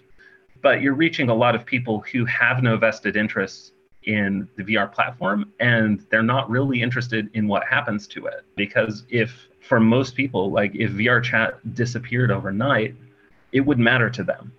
but like for many of my friends, like it's their friend network, it's their creative outlet, and it's their livelihood, you know, because people are profiting from their time there. And like I'm very aware of what happens to them. And like VR chat becomes part of their identity. Like some people like uh, they're educated in one department, they have a specific job, they have this type of family life and this type of belief system but the people I engage with, those are in VR chat. So VR chat is absorbed into my identity. It's part of who I am. So if you suddenly are seen to be attacking like who somebody is, like I'm a community member of VR chat and you are attacking VR chat, then a person in that community will do legitimate victim blaming in that case. And it can be harsh and you're going to likely create a lot of unintended consequences because you were trying to get an audience on your side who has nothing to do with VR chat and don't really understand the context of what's happening. So that's what I was trying to express is like you're just creating a lot of doubt about what your real intentions are like when you spread something so widely because they feel like you're just drawing attention to yourself by putting yourself at the center of it through harassing behavior and it has a potential for negative offense again this is this is arguable, but this is also what I've seen other people express.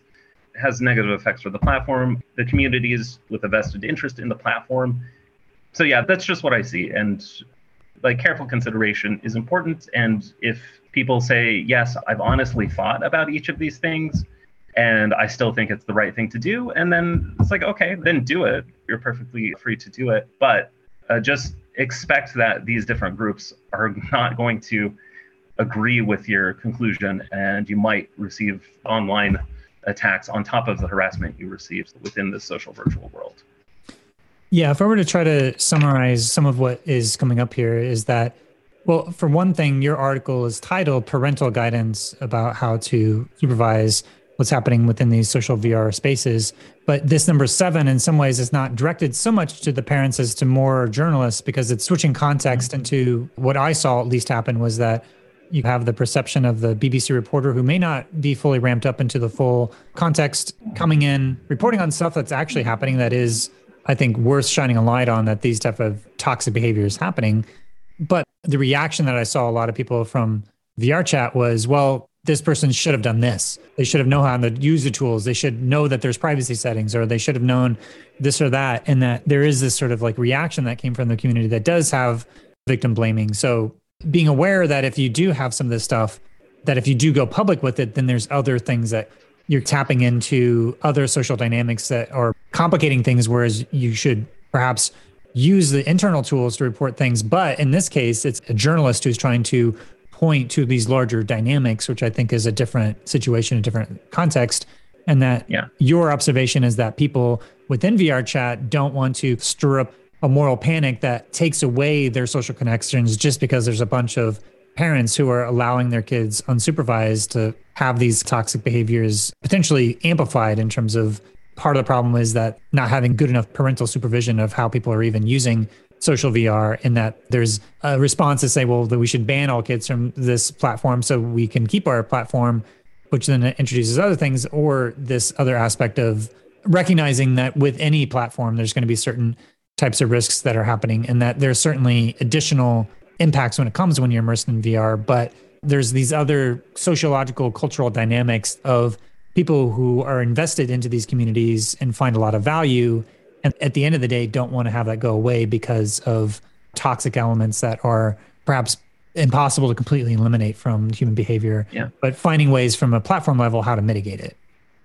Yeah, no, absolutely. And I'm not saying that the opinions that are listed in number seven are somehow correct. Like, personally, I think this is really something you should look at case by case because there could be situations that I agree where writing a public article or a blog could be the right call.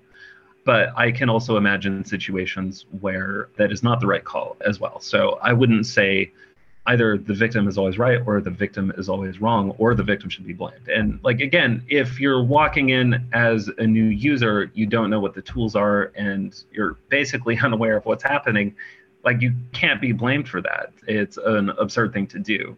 And I think within the community response within VR chat, like a small shift in tone would help things a lot. So I can say, yeah, you should have known the tools. And instead of saying that, try to be helpful. Just say, oh, if this happens again, there are these tools. So yeah, I don't like people using third conditional statements like that. So like should have, could have, things like that. It's just like try to be helpful to people. And like everybody has their own way of processing a negative experience. And some people need to do it out loud, and that's perfectly fine. But support them in giving them a better experience. So the next time you see somebody who had a harassing experience, and they post about it on Twitter, contact them. Say, hey, I'm really sorry this happened to you. I hope this never happens again. If you want, like, join me in VR chat. This is my username, and I'll show you around to some places and teach you how to use the tools just so we can avoid this. And this is a very restorative approach to this experience, and we can take something that was quite negative and then turn it into a positive in the same way because I don't like when the conversations themselves become toxic on both sides. Like one saying, wow, you're victim blaming, and it's like one and the other saying, no, you're ignorant. And it just becomes a back and forth of name calling and it really pollutes the experience. Yeah, yeah, I think that makes sense. Well, the last one that we haven't talked about yet, number eight, we've we talked about the nine and ten. The number nine being the plot twist that your kid actually might be the problem. Number ten yeah. being playing half and half. But number eight, avoid conflict avoidance. What do you mean by that?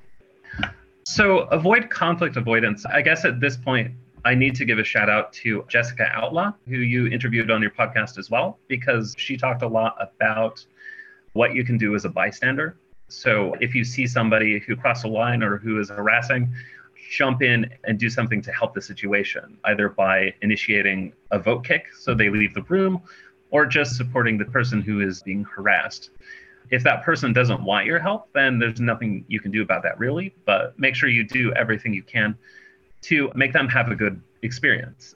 And yeah, that's what I meant by that. So so just don't be afraid to to help out and jump in when you know something is wrong.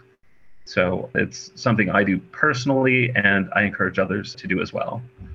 Yeah, like we talked about earlier about doing the reporting and making sure that reporting people, but also, I guess this is also more along the lines that you're directly intervening in conversations with other people or trying to step in or come to someone's defense. I feel like there is a, a bystander effect that happens in psychology, which is that you see things that are happening, you just kind of like assume that other people are going to do something about it and that there collectively ends up being a lot of people who just end up standing by watching it happen without stepping up and doing something about it. So I guess it's kind of overcoming yeah. that. I think it would be nice to have training in that to have people to have some embodied experiences of that because it is something that if people are not familiar with being able to do that, how to do that in a way that feels like it's within the cultural norms. I know a lot of what Jessica Outlaw's approach is is that saying that this type of social trolling behavior that you can never fully technologically engineer a solution to solve all these problems that there's a part of culture making and place making that happens that comes from different rituals that happen from who are the heroes what are the stories we tell what are the other aspects of that culture that are trying to be generated because it's not something like a situation where you can just have ai moderation or the technology deterministically coming in and solving all these very real human problems that at some level there's a part of responsibility for us to be able to participate in these communities and that in order to really make these spaces comfortable. In some ways the vr is a reflection of our own limitations of humans and that it's a mirror to our shadow aspects of ourselves and that if there are these really toxic environments that that's almost a reflection of the people that are in that community and that there's a bit of a collective responsibility of people to try to create a culture that they want to be in. And so if you see things that are going against that, then you have the broken windows effect that if you see one people violating that behavior, then there's an encouragement to spiral out of control. So how do you as a community have responsibility to participate in that culture making but at the same time you don't want to just go in and essentially become a, a moderator because then it becomes a situation that's not fun to be a part of and so yeah there's these trade-offs between the collective responsibility versus what you want to personally get enjoyment out of as you go into these experiences Right. Actually, something that happened very recently in Rec Room is they uh, decided to give everybody on the platform uh, superhero capes. And they did it with the express purpose of organizing like different activities and specifically dining rooms based on these superhero themes. But I very suspiciously think that somebody read a book on enclothed cognition and decided to give superhero capes as a way of helping people form the attitude that they should have within the platform. So if you're a superhero, you do the right thing. Like you don't harass or troll people, you treat people with respect and justice. Also, as a superhero, if you see somebody in trouble, you do what you can to help them. And in the end, I don't know if it works. And I mean, I'd love to look at their internal data to see what happened because of this. But I'm fairly confident that that was the motivation behind it, is just a cheap way of turning each of your users into a vigilante for justice. And you can't say that you did nothing because you're trying to nudge people in the right direction. So maybe that's the book they read, the Nudge Effect, I think it's called. And yeah, I'd be I'd be curious to see how that develops and if it really helps. But I think there are creative solutions out there that we haven't talked about yet that could have very positive effects for these communities. Yeah, there's also Jeremy Bailenson who's coined the phrase of the Proteus effect, which is the effect of right. when you are a superhero, you tend to have more pro-social type of behaviors. I suspect there probably was a big part creating these in groups that allow people to have social behaviors where they're able to have more ad hoc collaboration amongst people that are on their same superhero tribe that they've been automatically selected.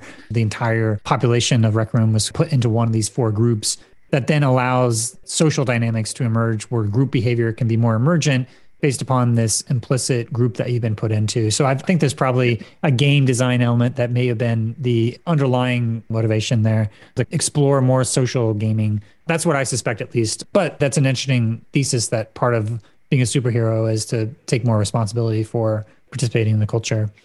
Now, just as we start to wrap up, is there anything else that we haven't mentioned that is worth mentioning here before we start to wrap up the conversation? No, I just uh, want to compliment other people who are working in this area. Like somehow we didn't mention Kavya Perlman also, who has been on your platform, who is working a lot towards security.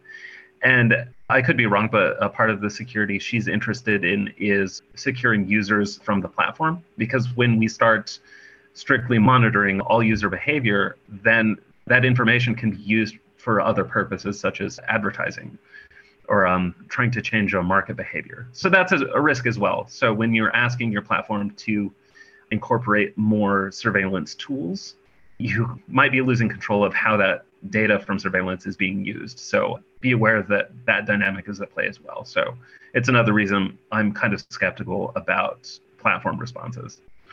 Yeah, it's uh, Kavya Perlman of the XR Safety Initiative. And she's certainly been looking at both online safety for kids and other privacy yeah. issues as well. Uh, yeah, there are trade offs there between if you want the safest platform, then you have literally everything that you say or do being recorded, which then is an incursion on our privacy. So, yeah, using a moral panic around the kids to then lead towards a dystopic surveillance is not necessarily yeah. the reaction that we want to see go down.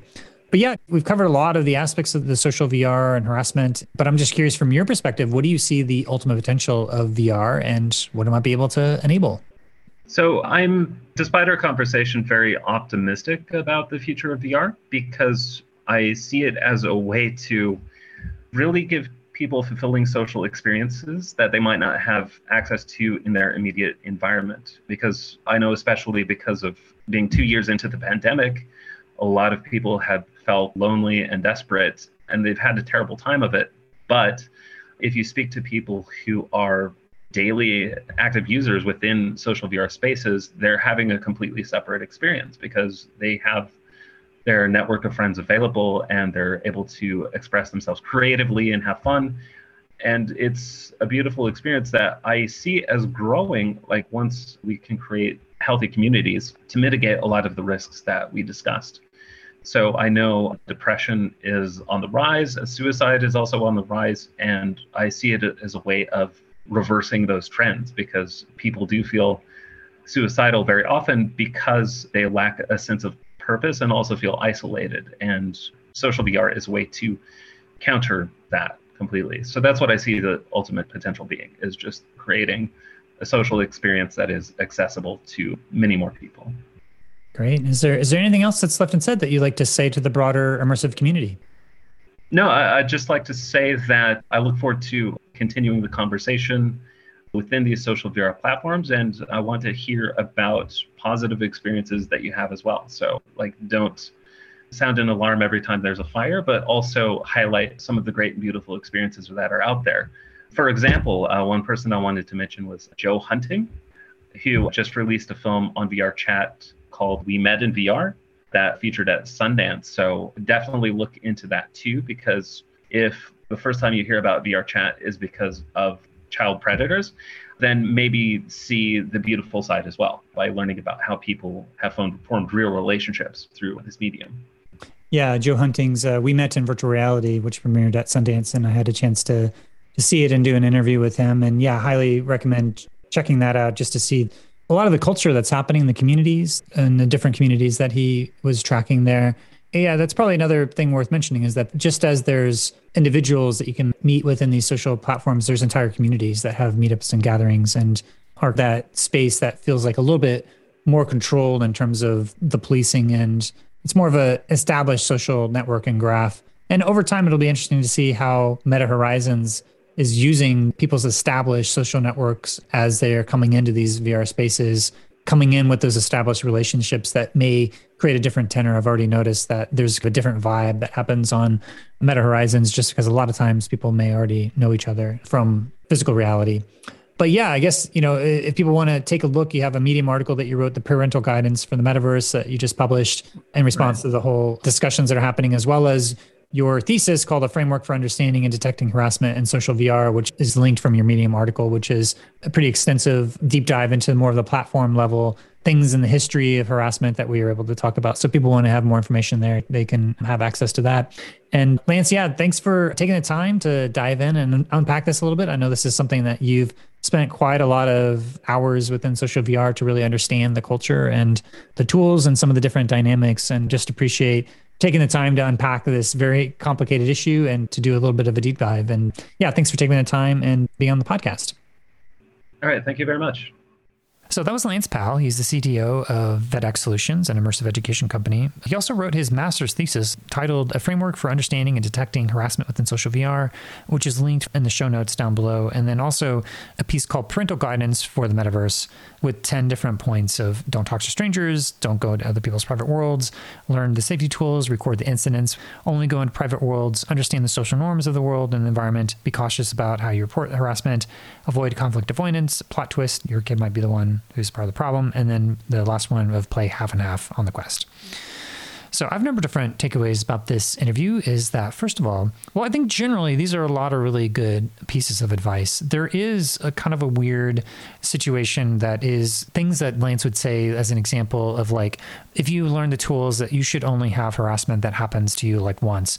I don't necessarily think that's universally true. I do think that there are certain populations that are targeted for harassment and it's a, a larger systemic situation that goes above and beyond what any of the technological solutions can happen. Certainly the types of hate speech that's happening, if you are part of that marginalized community, then you will experience a lot more harassment within these social VR spaces. So I think there's a lot more complicated dynamics there. I do think that there's a part of Lance who's identifying with these communities and he's listening to a lot of these communities are saying. And as I look through a lot of the quote tweets and reactions, there is a lot of people whose reactions are, well, if you go into VRChat, will you expect that, you know, you should learn the tools because there's ways that the tools could be able to prevent some of this stuff. But I think my my pushback to that is that the tools are not intuitive, they're complicated, and there's not great onboarding. And if people are going into these situations and they're facing this type of harassment, then it's a larger issue that needs to be addressed either at the platform level, the education level, or at some level that needs to be taken care of to not just have these really super toxic environments and then people just accept that that's reality. I do think that people who are really hardcore users have understood that those different types of public spaces are not great places to be hanging out. So they end up cultivating their own social network and they're spending most of their time in these private instances. So that's probably a big way in which that people are mitigating the more dark side of things that are happening on these public instances. And so just thinking generally about, well, how do you clean that up or just cultivate a situation where it's not like that? Are we destined to only have these private instances moving forward? Or are there different types of public spaces that people can actually come together in a way that feels like more like you're going into a city? So what's the baseline of decorum that they want to have in these different types of environments? So that's a larger question for how to cultivate that and really generate that. And Meta has their own approach with having a lot of moderation. There doesn't seem to be as much moderation within VRChat, but I think there's a number of different dialectics I'd say that are coming up. The big thing around kids in VR and not in VR a lot of the people that I heard from the Twitter reaction from that tweet, and by the way, you should check out and just read just to see the range of different perspectives. But a lot of people were saying that number one, that there's a lot of unsupervised kids. And so the parents' role in terms of being educated into understanding what's happening in these VR spaces.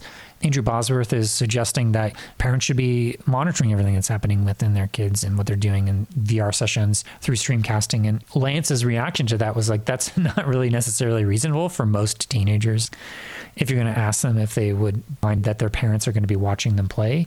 I just don't think that's necessarily reasonable to have that type of oversight. Lance did say he thinks it's probably good enough for the parents to be in the same room, which I think is probably good. That's obviously not going to always work out in terms of where the adults are at and where the kids are at, and then if the kids are going to have to be supervised anytime that they're going into these VR spaces. But I do think that it is a issue and a problem that does need to either have more supervision or that some of these different experiences like VRChat just need to be age gated. There is this kind of weird public private differences in the different terms of service and the community guidelines from VRChat, where there's a lot more acceptable things that are happening behind closed doors with consenting adults versus what is happening generally in these public worlds. So the type of harassment or trolling or people getting up and violating personal spaces or rape threats and stuff. You know, the video that is shown by the BBC, you know, Lance was skeptical about the intention behind it, but I, am not as skeptical at all. I just watched the footage and the footage is there and it shows what the different types of interactions that are happening there. It's only about a, a minute worth of footage. So there is indeed a, a lot of context that's missing but the BBC researcher Agnes Crawford was mostly muted a lot of times, it looked like, but sometimes speaking, saying, you know, stop that when there was someone who was putting a beer bottle within her private areas and transgressing her personal spaces. And there's a lot of different things that are happening that are not necessarily suited for kids. So there's other questions around age gating and whether or not there should be age verification. And Andrew Bosworth was skeptical that there would be any type of viable age verification that's not going to be able to be circumvented in some fashion. And so there doesn't seem to be any larger effort within Facebook to systemically address some of these different issues. They seem to be happy to have this as an open problem that is passing the buck over to the parents and saying, like, it's out of our hands. There's nothing else that we can do. That said, there is a lot more of a lockdown feeling that is happening on Meta's Horizon Worlds, but it's also not as interesting. There doesn't seem to be as much creativity. It's not great lighting, and aesthetics aren't so great. They did announce recently that they had over 300,000 visitors since they opened the doors, as well as going to Horizon venues, but that's tough to tell because some people may have just gone in there to check it out to see what's going on. I think over time, as we see what the monthly recurring users are going to be, it'll have a little bit better sense. But like Lance was saying, when you have established social networks of people, you know, people who already have their social graph within Meta's Facebook, that that may actually help in terms of having those cohesive relationships that people go and do different things within the different worlds, within Horizon worlds. Although there doesn't seem to be nearly as many interesting things to go do in Horizon worlds as there are, say, in VRChat. So the age gating and the different privacy implications are still a big open question in terms of where that's going to go. And if there's going to be more reports like this that are just bringing more attention, that is going to potentially bring more legislators to come and start to say, hey, look, it doesn't seem like this is necessarily a good idea to have teenagers running around these different spaces. I do think that there probably are a lot of different use cases where it's totally fine. There seem to be a, a number of different situations and contexts within Rec Room that doesn't seem to be as much of a problem just because there's more games and things for the teenagers to do. And the whole issue of harassment and trolling and sexual predators, I mean, that's a whole other situation. And one of the things that Lance said is that as an adult, you kind of have a sense of being able to read people and know when to leave a situation and know what can and cannot be trusted. And that it's possible that kids who are 13 to 18 just aren't as aware of some of those different issues and may find themselves in situations. And he said something very interesting, which is that, you know, most of the times when we find ourselves in these social situations, there's a certain amount of etiquette that we have that we don't just eject or remove ourselves, but that there is a certain amount of personal responsibility that we have within these virtual spaces that we do actually have control, that we can take off the headset or that we can block people or whatnot. But the blocking people and all that stuff is from a user interface thing, it's not always clear. There's not just like a button that you can push and it's difficult. And the thing that Lance was saying around harassment was that it's disrupting your normal flow. And so if you're having a normal flow of playing a game within Rec Room or doing something that if you have the harassing behavior, then it is often quite disruptive to the thing that you want to be doing some of these different maps within Rec Room, for example, it can be difficult to get access to certain guns or certain things. It can be quite an investment to get to a point where you're having fun. And if you have that type of harassing behavior, then you're forced to be able to give up on that. So there's a lot of dynamics that doesn't always make it so that it's just a no brainer to take it off especially if you're immersed within the situation. And I think just saying that you can just rip off the headset may diminish the reality of being in a embodied situation where you have different transgressions in your personal boundaries or different harassment that's happening that can feel just as real as other type of physical harassment or bullying or go above and beyond what different types of things that are already happening in the larger internet.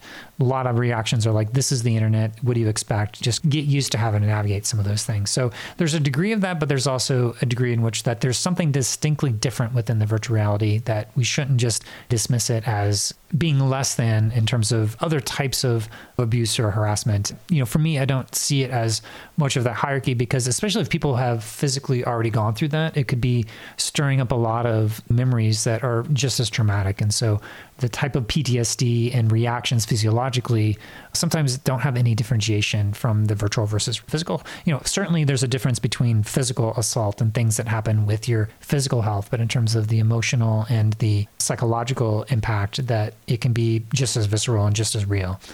So I think that's probably another area where I had a little bit more disagreements with Lance's take on some of this stuff. But I think the perspective that he's really trying to give is that people who have a lot of time invested into these social VR platforms, that when they see someone who's relatively uninformed about the dynamics of the platform to come in and what's perceived as a little bit of a hit piece, but if you want to go in and try to find some of this stuff, it's certainly not that hard to find. And that for the people who are members of the VRChat community, that they have a lot of established relationships and careers and just a whole social life in many different contexts where this is a big part of their life and to see it attacked in that way without showing the other side of it or that there's different ways of how to mitigate it. I think there's a challenge here of moving into this next phase of new people that are coming in and are not really ramped up into the social norms and how to navigate all these different aspects of how to block people or, or to be able to use the safety tools that are actually there which i think is a part of this need that I think Lance and I were talking about to be able to have new phases of onboarding just to ensure that people are able to understand how to protect themselves as they go into navigating the metaverse, but also to understand the cultural norms in terms of where you could go to have a good experience and where not. But that all said, there are certainly people who don't know any of that and that you can't expect people to be ramped up on that knowledge. And so these situations are there. And so it's a larger question as to whether or not it's solely up to the parents to be able to sort that out or if there's other things from moderation perspective on the platform, or if there's other things that need to be age gated and like Lance was saying, there's a lot of ways in which that the community is also responsible for co-creating and cultivating a healthy ecosystem and a culture. And that if all of these new people are coming in and they're not as interested in that, then it can be challenging to have a cohesive culture. And so there's these different sub pockets of the culture that you're exposed to. So certainly that's already happened with the fractionalization of these different types of sub communities within VRChat. So, anyway, that's some of my take and just trying to map up some of the different cultural dynamics and dig into a little bit more of the nuances of this story because I do think that it's an important story to shine a spotlight on the stuff that's happening. I don't have a good solution for how to change those things, but I think if we are just talking about it and then just finding ways for each individual to have a better experience, I think for the most part, a lot of these 10 guidelines is a good roadmap that I agree with in terms of how to have a good experience on a social VR platform like VRChat or Rec Room or Altspace. So that's all that I have for today. And I just wanted to thank you for listening to the Voices of VR podcast. If you enjoy the podcast, then please do spread the word, tell your friends, and consider becoming a member of the Patreon. This is a listener supported podcast, and I do rely upon donations in order to continue to bring you this coverage. So you can become a member and donate today at patreon.com slash voices of VR. Thanks for listening.